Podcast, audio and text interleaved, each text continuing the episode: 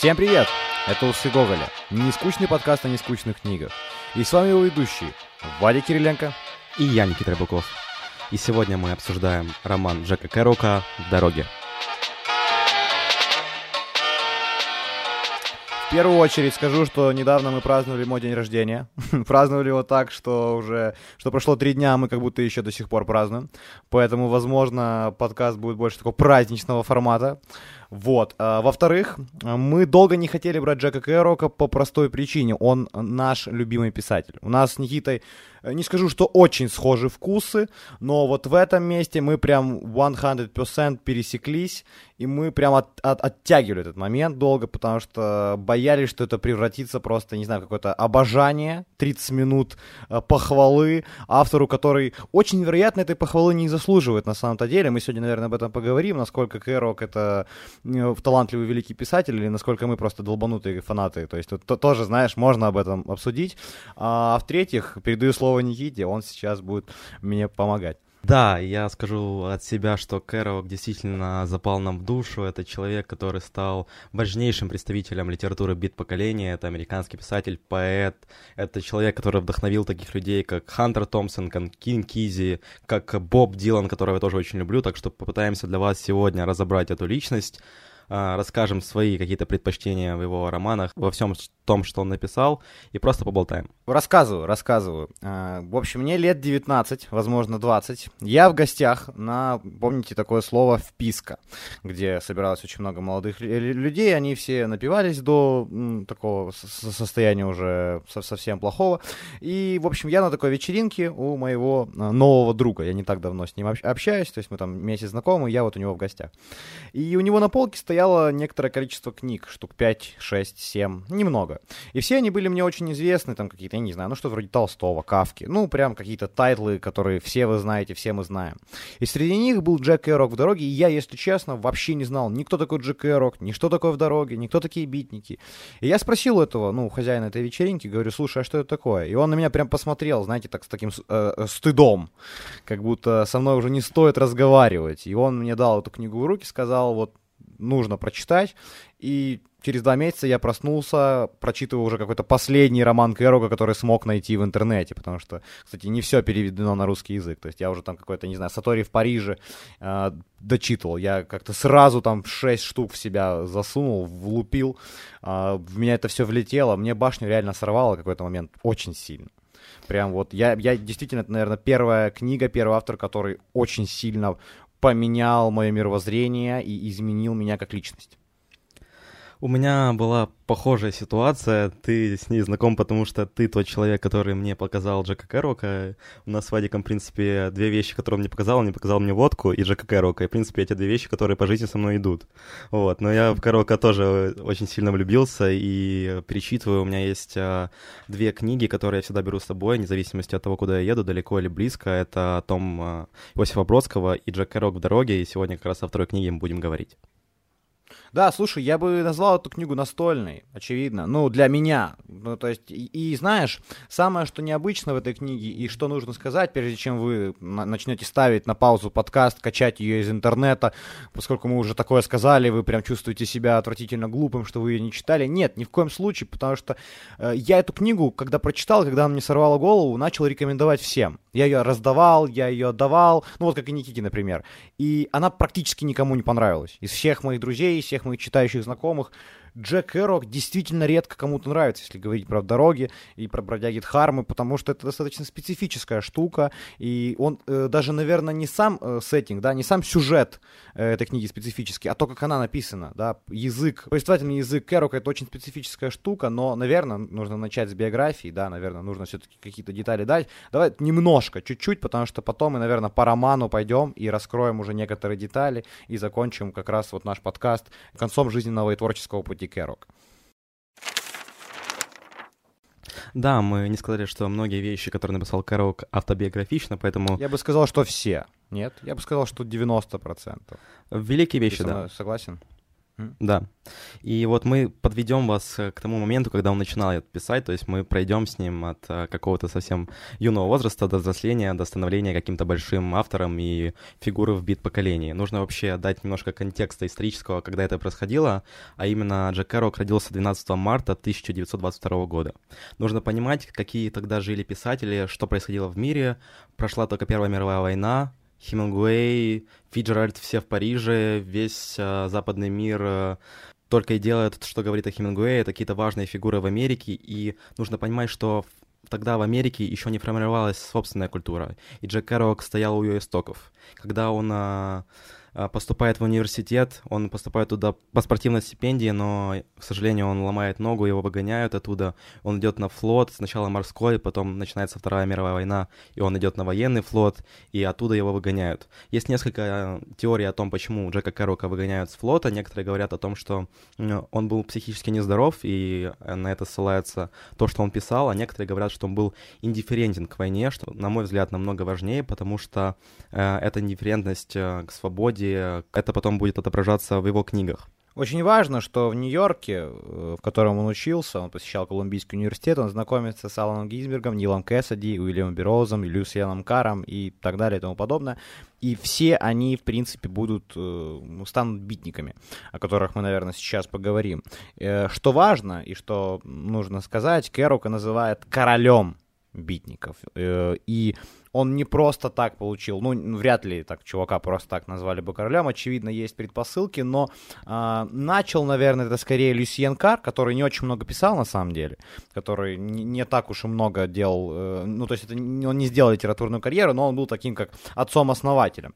А потом уже очень сильно Кэрок скорее развил это, он скорее был таким, знаете, как главным исполнителем, главным архитектором этой всей истории, который дал ей развернуться и вывел ее на новый уровень. А, кто такие битники и что, что это за люди? Это, э, все эти парни, о которых мы говорили, Гинзберг, Эссиди, Бероуз и так далее, они причисляются так называемому э, э, разбитому поколению, да, люди, которые вот после э, войн, прошла война, и Америка начинает хорошо жить, э, высокие зарплаты у людей и так далее и тому подобное, и все стремятся к американской мечте, все стремятся к какому-то э, высокому доходу, какому-то высокому уровню жизни, и вот эти ребята, им это наскучило, им наскучили наскучили эти правила, им наскучила эта система, которая требует тебя получать образование, идти на работу, э, идти вверх по карьерной лестнице, и они решают с этим как-то бороться, они решают с этим бороться, они такие анархисты, которые не то чтобы они сильно против системы, очевидно нет, но они как бы и не за нее, они не хотят быть в ней. Они видят счастье в моменте, да, в маленьком моменте, счастье в выпивании в баре, счастье в слушании джаза э, и бибопа, который очень сильно, музыка очень сильно повлияла на творчество Кэрока. И э, конкретно в дороге Кэрока, э, его самый главный роман, он как раз об этом моменте, об этом поиске себя, а, об этом другой американской мечте, не которой мы с вами придум- привыкли думать, а скорее о познании себя в дороге, познании себя в конкретном моменте. Согласен ты со мной, Никит? Да, абсолютно согласен. И как раз мне кажется, что Кэррок этим романом открывает новую американскую мечту, которая потом вдохновит миллионы-миллионы людей, которая вдохновит целое поколение битников, потом э, которая вырастет э, в хипарей и прочее. И нужно сказать, что Кэррок восхваляет в своих романах, восхваляет Америку, но это делает не так, как делали остальные люди. Он восхваляет не Нью-Йорк, он восхваляет не Бостон, он восхваляет э, какую-то, знаешь, грязную дорогу какого-то сельчанина, у которого пересекают весь штат, чтобы услышать его историю уехать обратно.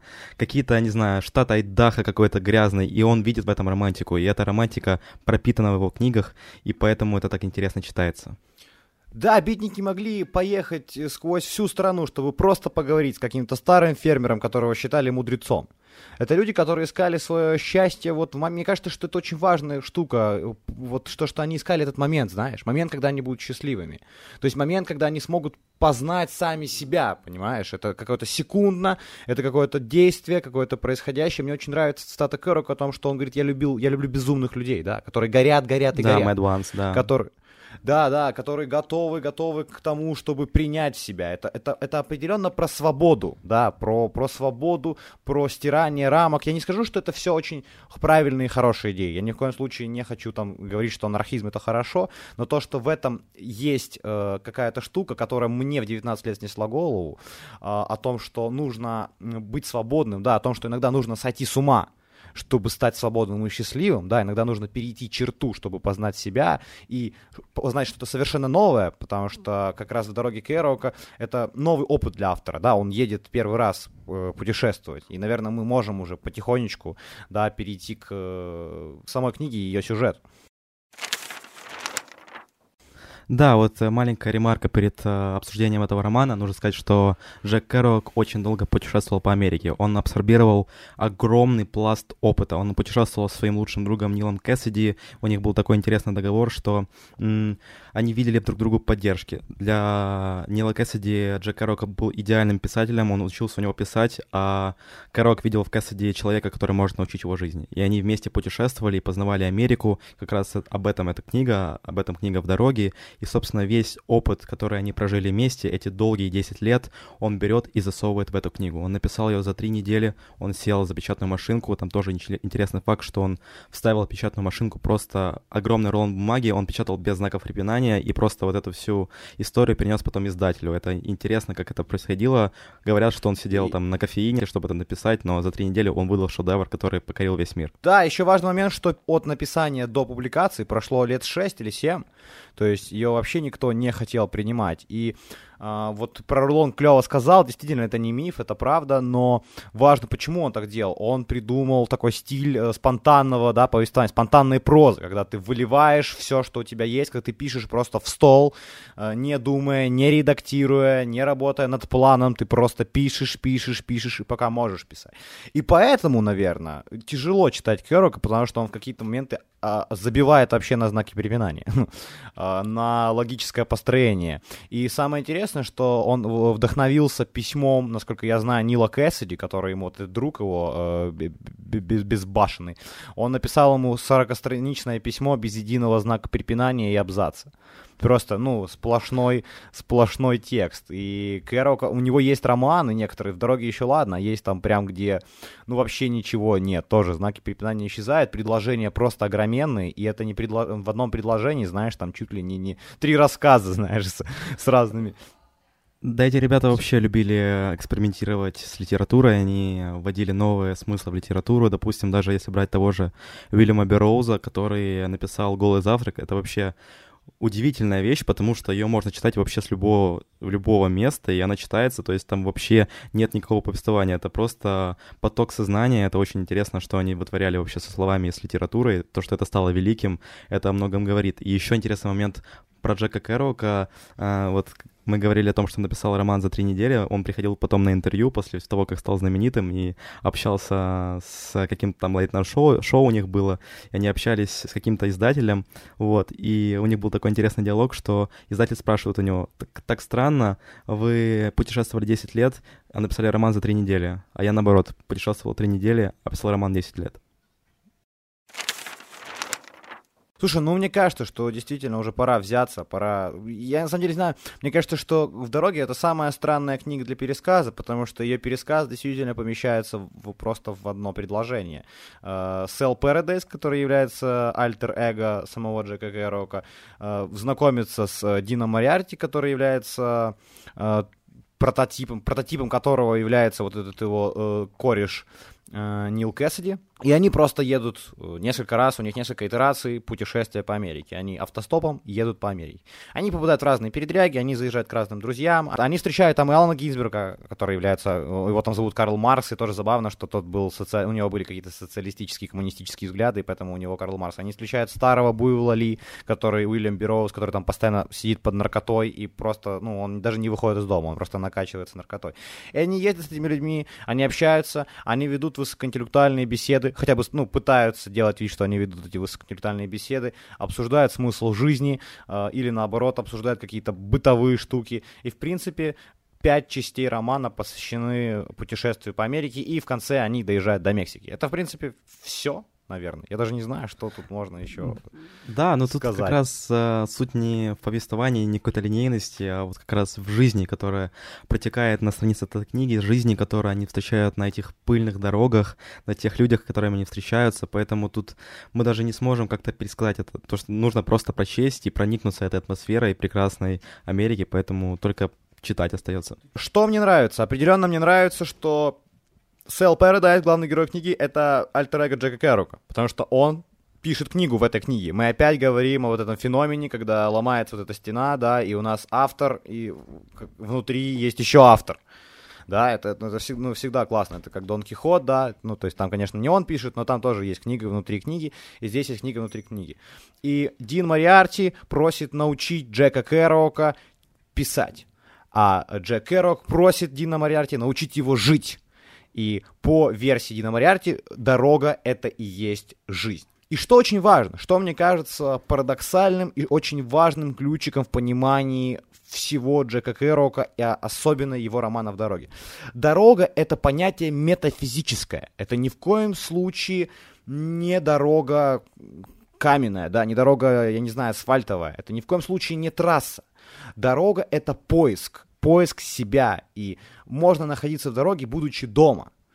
Просто у, у Джека Керрока открывается и второй мотив, да, у него открывается мотив поиска приключений, мотив сумасшествия, мотив э, знакомства с людьми, и в этом знакомстве он пытается познать себя. Но в первую очередь я бы трактовал этот роман как поиск себя, да, как попытку постоянно находиться в поиске новых для себя вещей во всем вообще, во всех планах, и в отношениях э, с людьми вокруг тебя, и в работе, и в литературе, в искусстве, вообще во всем, постоянно быть готовым принимать что-то новое. Я так понимаю э, слово свобода, то есть свобода это э, не, не то, что ты не сидишь в тюрьме, или не то, что ты можешь уйти с работы в любой момент, а то, что ты всегда готов принять что-то новое и готов в этом новом найти себя.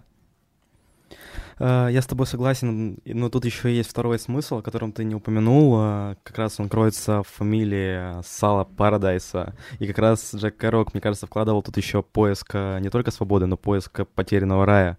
И Сал Парадайс занимается тем, что он на дорогах этих, на пыльных дорогах ищет для себя раю, он ищет для себя спокойствие.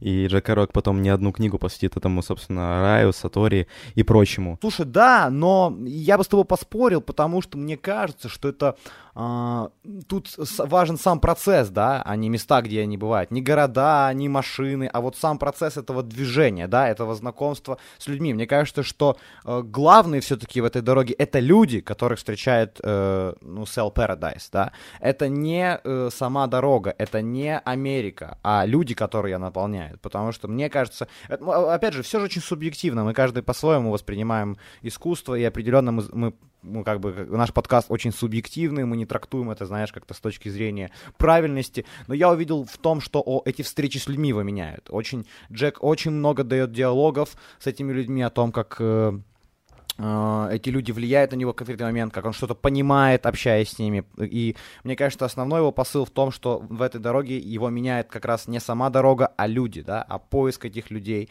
и, и так далее и тому подобное. Да, я как бы не буду с тобой спорить, действительно так, и это тот смысл, который нужно там искать, но есть еще вторые смыслы там, и а, описание Америки замечательное, которое тоже, я уверен, что Джек Кэррок э, не зря, не зря так описывал Америку, как он ее видел, и даже если вспоминать а, слова а, Ильфа и Петрова о том, что они говорили, что чтобы показать а, страну, нужно сделать героя своим движущимся, да, и, собственно, Кэррок постоянно передвигается, и он показывает Америку так, как ее никто не видел, и после выхода выхода в дороги, там, бродяг Дхарма и прочего, Америка зажила по-другому, и даже интересный факт в том, что в какой-то момент э, до сих пор, кстати, запрещены э, перемещения автостопом. Как раз э, это началось во времена Кэроука, он начал это, зародил в своих книгах, и все люди начали путешествовать, и, естественно, не всегда это хорошо заканчивалось. Ты знаешь, я с тобой все же соглашусь, что тут есть такое более бытовое понятие дороги в том смысле, что, мне кажется, Джек Керрок пытается с помощью этого, э, этой дороги показать богатство, да, и разносторонность Америки, да. Америка — это очень странная страна, э, непривычная для нас, это другой мир, это огромная территория, на которой живут очень разные люди. И которая при этом имеет разный климат, да, разный ландшафт и так далее и тому подобное. И, возможно, здесь есть действительно такой географический, знаешь, уклон, что ли, что Джек Керрок показывает это величие этой страны, и он еще очень как-то люб... ну, с любовью к ней относится, да, безумно, что вот, вот великая страна, и в ней живут великие люди. А знаешь, вот в начале подкаста я говорил о том, что великие американские писатели жили в Европе, Фиджеральд, э, Хемингуэй и прочие. И Джек Кэррок — это один из тех людей, который возвращает э, американцев домой. Он пишет о родине, и он возрождает американскую литературу, он стоит у ее истоков, и интересно, что вот благодаря вот воспеванию этой Америки он э, остановился и стал вот, собственно, королем, потому что он сделал это единственным.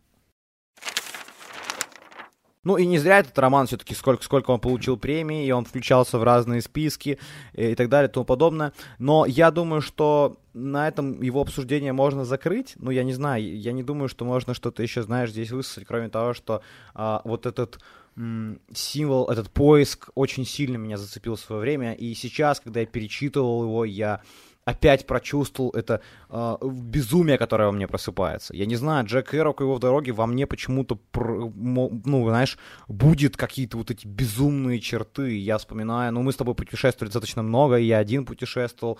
И, и, и, и не только про путешествия, конечно, речь идет, а о каком-то внутреннем безумии, да, о том, когда ты э, выходишь без цели и бродишь ночью по, по улицам, о том, как ты не спишь ночами, думая о том, какая жизнь и почему она такая, другая. Но знаешь, о всех этих спонтанных решениях, о всех этих великолепных моментах, о всех этих барах, о всех этих, я не знаю, заграницах. И в, вот в, когда ты читаешь Джека Керрока, у меня прям внутри какой-то разгорается огонь, знаешь, огонь, то прям ты начинаешь с ума сходить. Я поэтому его, знаешь, даже часто не перечитывал, мне кажется, можно спиться с ним вместе.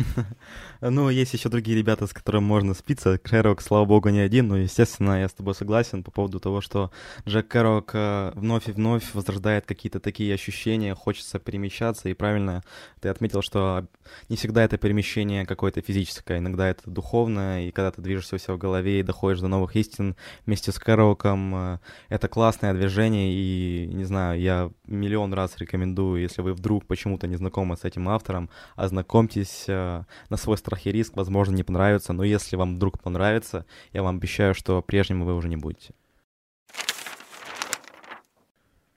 А мы немножко еще поговорим о некоторых его романах, поскольку у нас есть время. И как читать Джека Кэрока? Я вам отвечу на этот вопрос, как не то чтобы эксперт, но все же фанат. А, действительно, «В дороге» — это важнейший его роман, и слава богу, он по хронологии, в принципе, первый, я бы так сказал. В принципе, это такой вот юность Джека Кэрока. Мы застаем момент, когда он как раз вот а, бросает флот и начинает пытаться закрепиться здесь, знакомиться с пацанами и начинает висеть, тусить. А дальше а, у нас идет, конечно же, «Бродяги Дхармы». Это второй его роман. И если в первом происходит какой-то безумный поиск себя во внешнем мире, то есть Джек э, перемещается по Америке, пытаясь найти себя в этом моменте, как мы уже говорили, я так люблю слово «момент» сегодня говорить, то в «Бродягах Дхармы» он уже обращается к внутренним э, своим силам, поскольку он уже увлекается идеями буддизма, и что очень важно, буддизм интерпретирует он очень своеобразно, поэтому ни в коем случае не начинайте знакомство с буддизмом а именно с э, Бродягдхармой. Я рекомендую Сидхартху Гёсе э, или Гессе, как, как угодно. А вот Бродяги Дхармы, он уже, он тоже ездит там. В принципе, там очень похожий сеттинг, и Бродяги Дхармы часто называют продолжением дороги, и я могу частично согласиться, но там уже как будто более осмысленный Джек Хэрок. Он уже обращается к внутренним э, чертогам. Он иногда молчит, иногда медитирует, иногда пытается найти ответы на вопросы внутри себя, не только в людях вокруг. Ты читал Бродяги Дхармы, Никит? Э, конечно, читал чувак. И это действительно вот на волне того, когда я познакомился с Кэроком, я съел его целиком. Ну, то есть это невозможно, знаешь, как-то прочитал, такой хорошо познакомился с автором, э, когда-нибудь, если что, вернусь. Нет, если ты знакомишься с Кэроком, ты начинаешь съедать все, что попадается тебе на глаза, поэтому и Братья Дхармы, и Биксур, и, э, естественно, Сатори в Париже я читал. Хорошо, что ты сказал про Биксюр. Биксюр — это да- идем дальше. Это, это вот третья книга, которая, по моему мнению, составляет такую вселенную Джека Кэроука. В Биксюр он уже отправляется, он отправляется сам собой быть, он отправляется на мыс, где он будет находиться сам, И он обосрется там. Ну, то есть Джек Кэррок вот это одиночество не выдержит. Он вернется опять пить в бары и тусить. И тут уже сходит на нет его некоторый буддизм. Тут уже есть некоторый такой первые намеки на раскол, что его духовный поиск... Ну, у него депрессия не... там, да. Да, что его вот этот духовный поиск, что эта дорога его ни к чему по факту и не привела. И закончил бы я это с Сатори в Париже, в которой уже такой совсем грустный Джек Эрок едет во Францию искать э, что-то о своих предках. И там уже нет ни буддизма, ни дороги, ничего. Там мы уже видим разбитого, уставшего, покалеченного, пьяницу, который пытается найти что-то, что-то родное, что-то уже, знаешь, как будто бегает за чем-то, за что уже давно умерло и что ничего не даст, за какими-то призрачными надеждами. Вот в таком э, ключе я, в принципе, со своей стороны рекомендую знакомиться с Джеком Кэрроком. Естественно, по возможности я рекомендую это делать в оригинале, потому что переводы ужасные. А, и понятно, почему он абсолютно не, ну, не супер популярный писатель, и он не, определенно не продается очень хорошо, и переводы, мне кажется, страдают и хромают. В оригинале это читать гораздо интереснее, если у вас есть, конечно, возможность. А, да, у меня настольная книга как раз английская, и действительно, это книга, которая легко читается, там нет какого-то высокопарного слога, и я уверен, что на некоторые фразы вы в своей жизни натыкались, и про дорогу, и про то, что когда вы, парни, едете или просто едете. В общем, есть там великие вещи, которые наверняка вам подались на глаза, поэтому если будете читать, конечно, читайте в оригинале, но русская адаптация тоже есть, или украинская. В принципе, с горем пополам читать можно. Я не рекомендую фильм «В дороге». Но я рекомендую фильм «Убить своих любимых», где играет наш любимый, простите тавтологию, Дэниел Редклифф, о том, как э, Джек Керрок был замешан в убийстве, его друг Люсьен Кар э, зарезал там еще их, корешка, и они там вот э, все тусуются, там есть все. И Алан Гизберг и так далее, вся их тусовка показана, они там пьют, гуляют, и вот это убийство совершают. Очень хорошее кино, которое мне, в принципе, достаточно сильно понравилось. Также вы можете спокойно вбить Джек Керрок на английском и посмотреть его пару интервью, они есть, он если что, не так уже давно и как бы жил, всего лишь 50 лет назад. И можно посмотреть, какой это был красавчик. Джек Эрок был, конечно, очень статный и симпатичный мужчина. Я также добавлю к э, экранизациям и вообще каким-то местам, где можно подчеркнуть Кэрока помимо литературы. Есть замечательная документалка, которая называется «Что случилось с Кэроком?». Там его современники вспоминают, как это было, каково это было жить во времена Кэрока, каково это было с ним общаться. Очень интересно, познавательно, э, углубиться в вопрос вообще запросто. Ну, я думаю, что на этом мы закончим. Я ставлю 10, я ставлю 100, я ставлю 100. Сегодня 100 у Сол Гоголя, потому что Джек Эрок один из самых важнейших авторов для меня, и тут определенная оценка должна быть завышена максимально. Но я, если вам это не понравится, не пишите мне гадости, пожалуйста.